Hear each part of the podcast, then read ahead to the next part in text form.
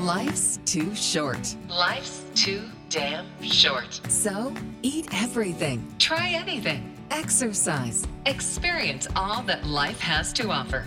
Here's exercise physiologist, medical journalist, and healthy talk host, Melanie Cole, MS.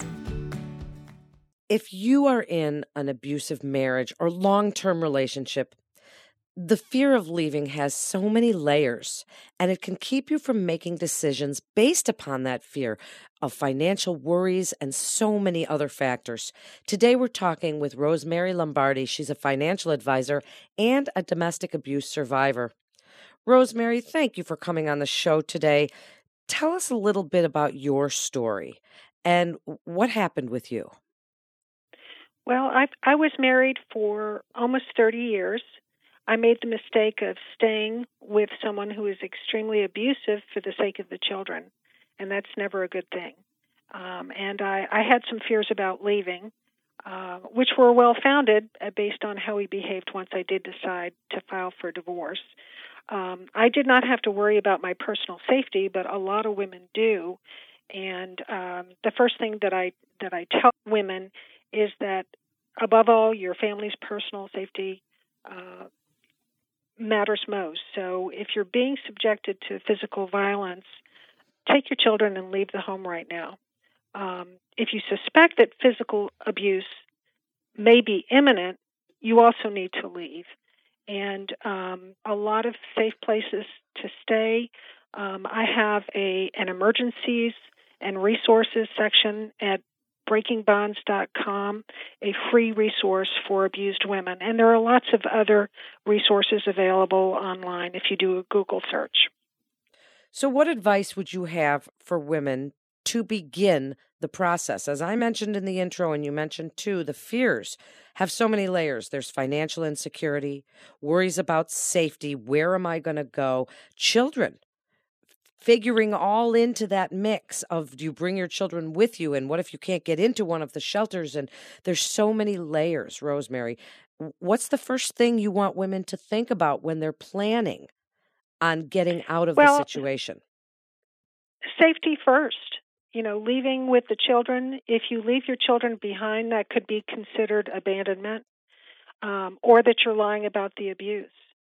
So never leave your children um, and if your abuser tries to force you to leave without them, call the police. So you must protect the children as well as yourself and take advantage of the free resources that are, are available to you. There's a lot that's available online as well as on the Breaking Bonds website.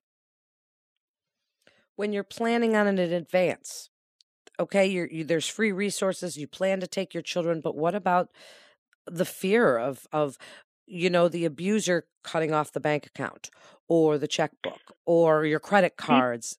Uh, all those things. How do you plan for those things?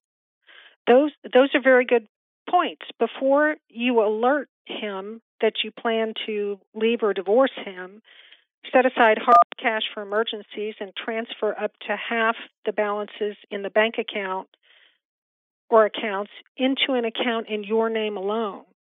Have the bank mail those statements to a post office box or get the statements online.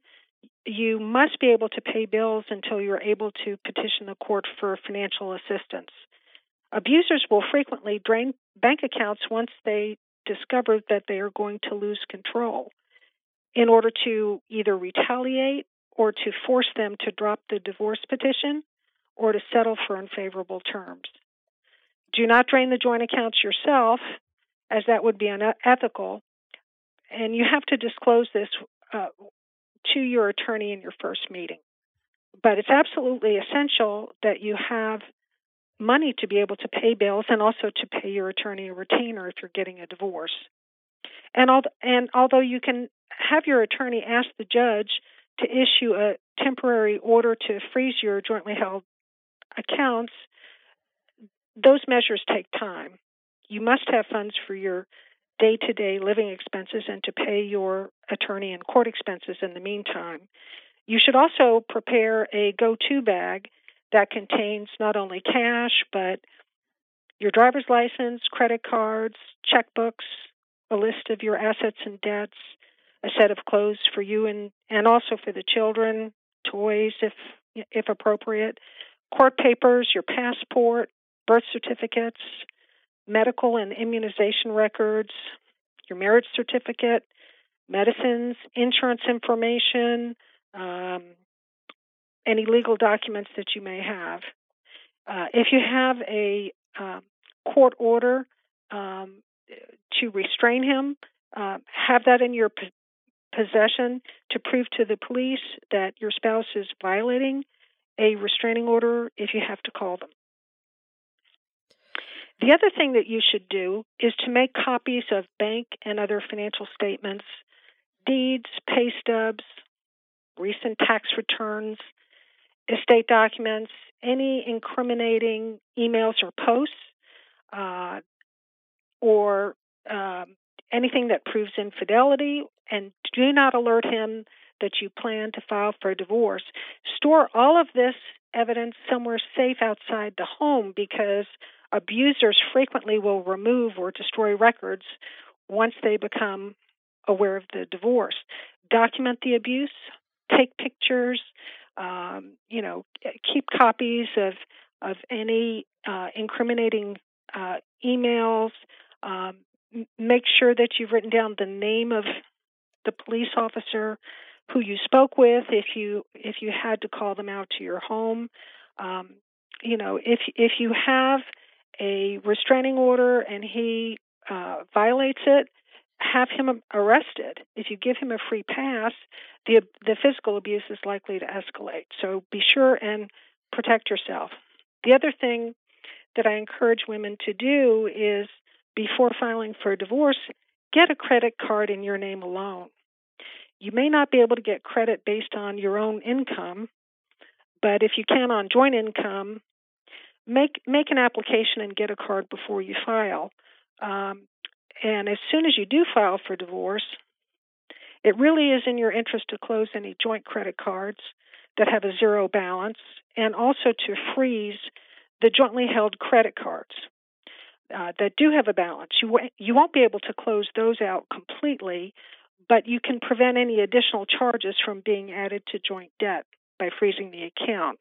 Uh, keep in mind you are responsible for the payment of joint debt that you and your husband incur during your marriage, uh, even debt that your husband will ultimately be assigned in the settlement. Credit card companies are really only concerned with whether or not you sign for the card, not the terms of a court order.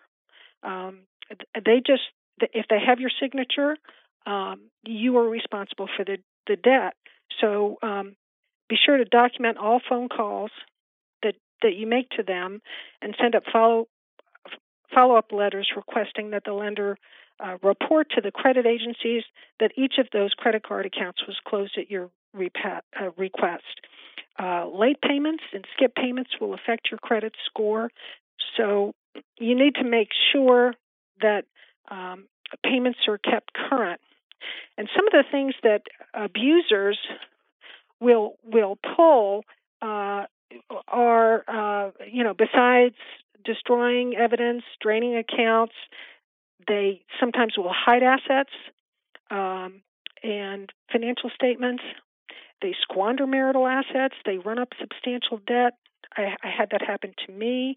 Um, they sometimes will cancel health or life insurance, even though that's illegal in a divorce. So, if you anticipate that that might happen, make sure that your attorney emails his attorney that he must keep that insurance in force. Uh, in my case, even though my uh, ex husband was required to maintain a life insurance policy, he just stopped paying the premiums, even though the judge told him in court that he had to make them. So I had to step in and make those payments so that the policy did not lapse. So you you have to do what you have to do to keep uh, those uh, policies in force, but it's very important to your financial well being. So anticipate what your abuser is likely to do and then take steps to prevent it or at least minimize the damage if you can. One of the things I so that's great advice. Rosemary, really, really, all of those tips are so important. And keeping your own credit card is really, I think, one of the biggest secrets or best pieces of mm-hmm. advice to not getting into that trouble where you owe your spouse's debts, is having your own credit card that so you don't have to. But how do you find an attorney? And what do you do? So you leave, you go to a shelter, maybe you call the police, you've planned this in advance, you take your children with. Then what? Do you, you find an attorney right away? How fast do these kinds of wheels move if you're a woman that's truly afraid? Well, the shelters will give you a lot of uh, assistance. So if you don't have assets and you need a free legal counsel or uh, free therapy or reduced costs, um, those uh, services are are available, and I do have a lot of them on the emergencies and resource tab at breakingbonds.com. Um, most of these uh, shelters will also help with job assistance. They can tell you where to go to get job training. So if you have been out of the workforce for quite a while taking care of children, you're going to have to figure out how to support yourself. And uh, they they will help you with all of that. Um, if you have assets or if your spouse has assets, um, then I I would uh, recommend getting a referral doing some research and trying to figure out who uh, you should hire to be your attorney. I would interview at least two or three, if you can, before you make a decision. Make sure that person is a good listener and that he or she will let you make the final decision. Some attorneys are very aggressive, mine certainly was, and um, a lot of them in fact, the vast majority of attorneys are are not trained in investments or taxes professionally. So it's important to get independent advice from a financial advisor. Be sure and do a budget before you decide to keep the house and get some advice from your financial advisor.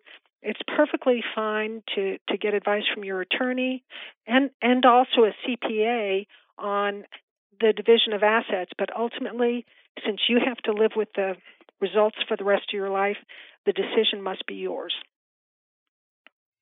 Rosemary, before we wrap up, if the abuse is more physical and verbal too, but if it's really bad, do you press charges or do you just want out? I think that's a question that the the the woman who's being abused really needs to discuss with her attorney. Every case is different, and I'm I'm not going to give advice on that point when it's it's very personal. The abuse must stop one way or the other, and um, unfortunately, um, some restraining orders are not enforced, especially if the abuser is considered you know, a quote unquote pillar of the community. Um, so the appearance of protection um, in some cases is is actually worse than than no protection at all. So the first thing that she must do is to protect herself and her children. If if that means changing jobs, changing locations, pulling her children out of school and moving to a different location, um, she needs legal legal advice and also advice from a good therapist. True. It's on making those those decisions because they're like you know they're life changing not only for her but also for the children. The other the other thing that I would say is to be very careful about who you confide in. Um, don't confide in the children unless it's absolutely necessary because they're dealing with enough emotional term, turmoil and they deserve to have their childhood protected. Um, tell them that he does bad and scary things, not that he is a bad person. Um, it's not n- necessary or helpful to elaborate. Uh, the best plan is to confide mostly in your therapist and your attorney, and then make your make your decisions from there. I think it's extremely important that you take care of yourself if you're being abused so that you can handle the stress of, of the divorce because he's likely to, to ramp up the abuse. But you absolutely must get out if you're going to have a life. So you're going to need physical energy and brain power uh, over a very long many months to get the divorce. So you need need to make uh, changes in your uh, daily routines to make sure that you get enough nutrients, um, you're eating well, you exercise, and you're getting enough sleep so that you're uh, able to think clearly because you will be making a lot of very important decisions. And this will also help your self esteem and confidence, which have probably been eroded over many years. So I, I really encourage women to um, to see a therapist. If you've been traumatized like I was, I suffered from PTSD, uh, you may need some specific therapies like EMDR uh, or EFT uh, to help help you to uh, clear that trauma so you're able to lead a normal and happy life. Thank you for sharing with us today, Rosemary. It's a topic that not everybody wants to discuss. It's a difficult topic. As we said, there are so many layers and levels of fear and shame and so many things to think about. Where can people find out more about you and your book? Well, my, my book is available at the uh, breakingbonds.com website. It's also available at Amazon and any retailer, uh, any retail uh, bookstore can order it for you. But Amazon.com has both the Kindle version and the paperback and it's breakingbonds.com. Thank you again, Rosemary, for joining us today. This is Life's Too Short. You can listen to these shows on TuneIn and Stitcher and iHeart and iTunes and Google Play and everywhere podcasts are played.